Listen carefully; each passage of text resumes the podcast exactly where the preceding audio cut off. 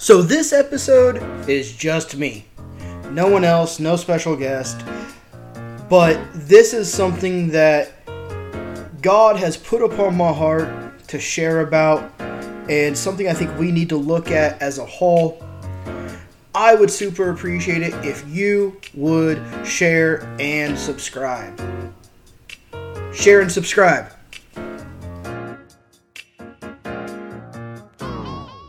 So, I have some ideas of what I believe is happening in the body of Christ right now.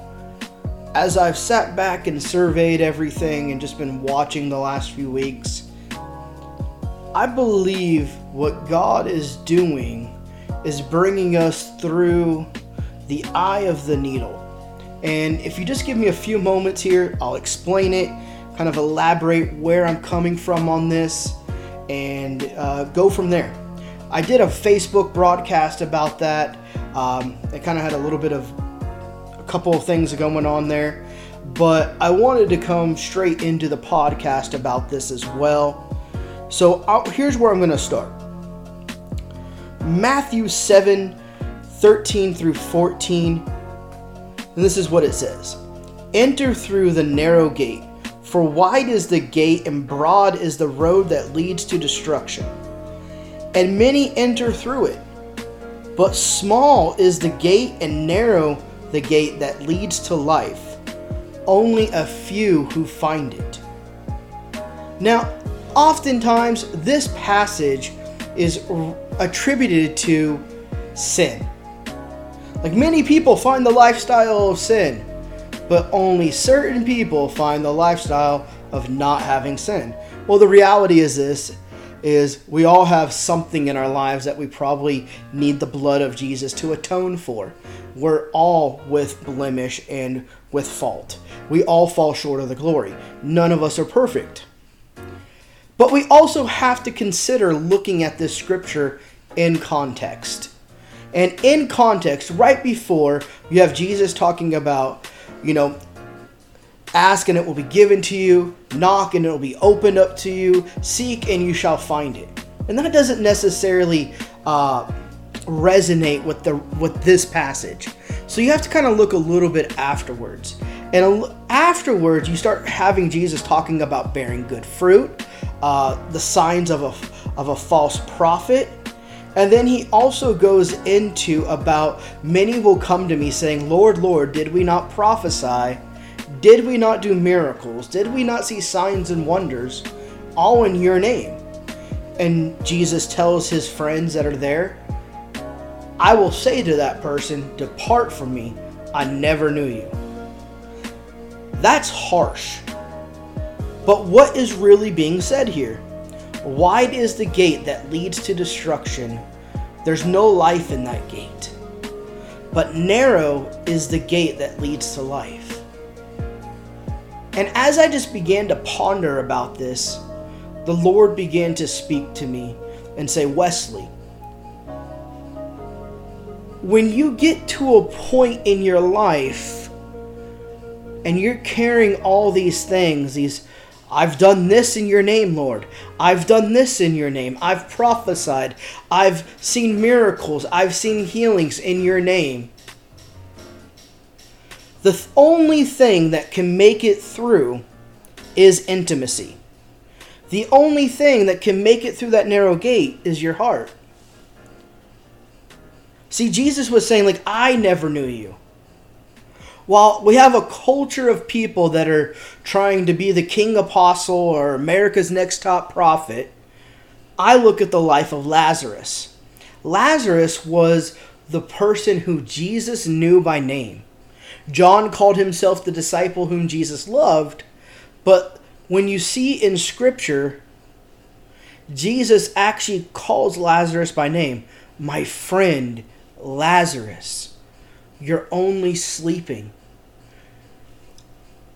I want to become more like Lazarus. So I'm looking at this narrow gate passage, and the Lord just kind of whispers to me, Why don't you go look at the rich young ruler?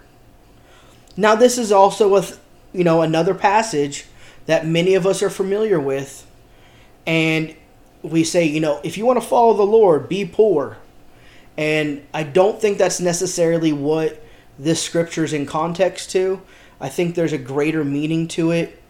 If we really dive into it, if we really look at it, there's a much greater meaning or meaning to that uh, verse. But let's look at that. That's in Mark 10, uh, starting in verse 20. And he said to him, and now Jesus was saying, like, hey, you know, the rich young ruler comes up to him, hey, I want to know how to enter into heaven. Could you tell me? And Jesus says, you know, you already know the way, you already know the path. Um, you got to keep these laws. And the rich young ruler responds with this in uh, Mark 10 20. Teacher, I have kept all these things from my youth and up. Sorry, I forgot to put my phone on silent. I've kept all these things from my youth and up. Like I'm still doing them today. And Jesus, looking at him, felt a love for him and then said to him, This is Jesus feeling love for the guy. One thing you lack. Go and sell all you possess and give to the poor, and you will have a treasure in heaven then come follow me. I don't think Jesus is sitting there saying, hey, you know, you have an overemphasis on your treasures. It's more of you have an overemphasis on your accomplishments. You have an overemphasis like you've kept the law, you've done everything right, you've You've done everything perfect to a T that a Christian is supposed to do. You went to church, you gave, you helped, you served, you were at the car wash, you gave $10 instead of 5. But instead of holding on to those things, why don't you put all the gifts, why don't you put all the accolades to the side all the stuff you find valuable in, on earth, and let me show you what a real treasure in heaven is like. Why don't you follow me? See, it's another call to intimacy. We see this somewhere else too. We see this in the story, uh, a Song of Solomon, and it says that you know my beloved came to my door and knocked at the door and I responded to him. I've already washed my feet. I've already turned myself into bed. See, so many times, so often, we're like, I've already done all the religious stuff. I've done everything I'm supposed to do. I don't need to do anything else. I'm just gonna. I've I've I said the prayer. I went to a service. I read my Bible. I even went to a concert. I sponsored a child. Now I just want to sit here and enjoy my rest. But what happens? She realizes that she missed him. And that's what I'm concerned about in in this time is that we're going to realize that we've missed him. I think we're sitting on the cusp of a brand new opportunity for visitation from the Lord to go from a place of just irregular encounters to a place of you know every every week every day we visit with the Lord. I think we need to lay away the things that we maybe find valuable and start looking at the things like intimacy and Him knowing our name and making sure that those are priority on our lives. I want to close out with this thought. What good is it for someone to gain the whole world yet forfeit their soul. See, I think we're looking at something right now where people have put all their eggs into the basket of ministry and people are hoping to achieve something that honestly causes us to lose ourselves. Which I know is interesting because I used to run a ministry school and people would make fun of me all the time because it would be like you have like this anti-ministry message and i'm like no it's not an anti-ministry message. It's a you're more than likely called to something greater message. Go do that. Don't find yourself limited into just what everybody else is trying to do don't lose yourself. And what I, what I feel like the lord is saying is like i've created you so uniquely so individualistically. Don't settle. Don't settle for what shines to you right now but be fervent and go after what you were truly created for Go after it, whatever it is. We are now in a day and an age where if your interest is trying to think of something hypothetically whoever thought that essential oils would be so huge and now they're blowing up whatever your passion is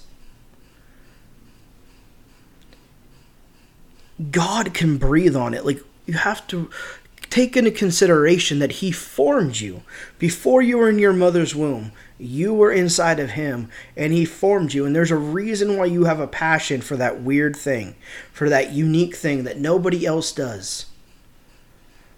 There are people that have become successful mentors for flight attendants. Think about that for a moment there is someone who is mentoring flight attendants via a Facebook group right now that is making a multi million dollar income.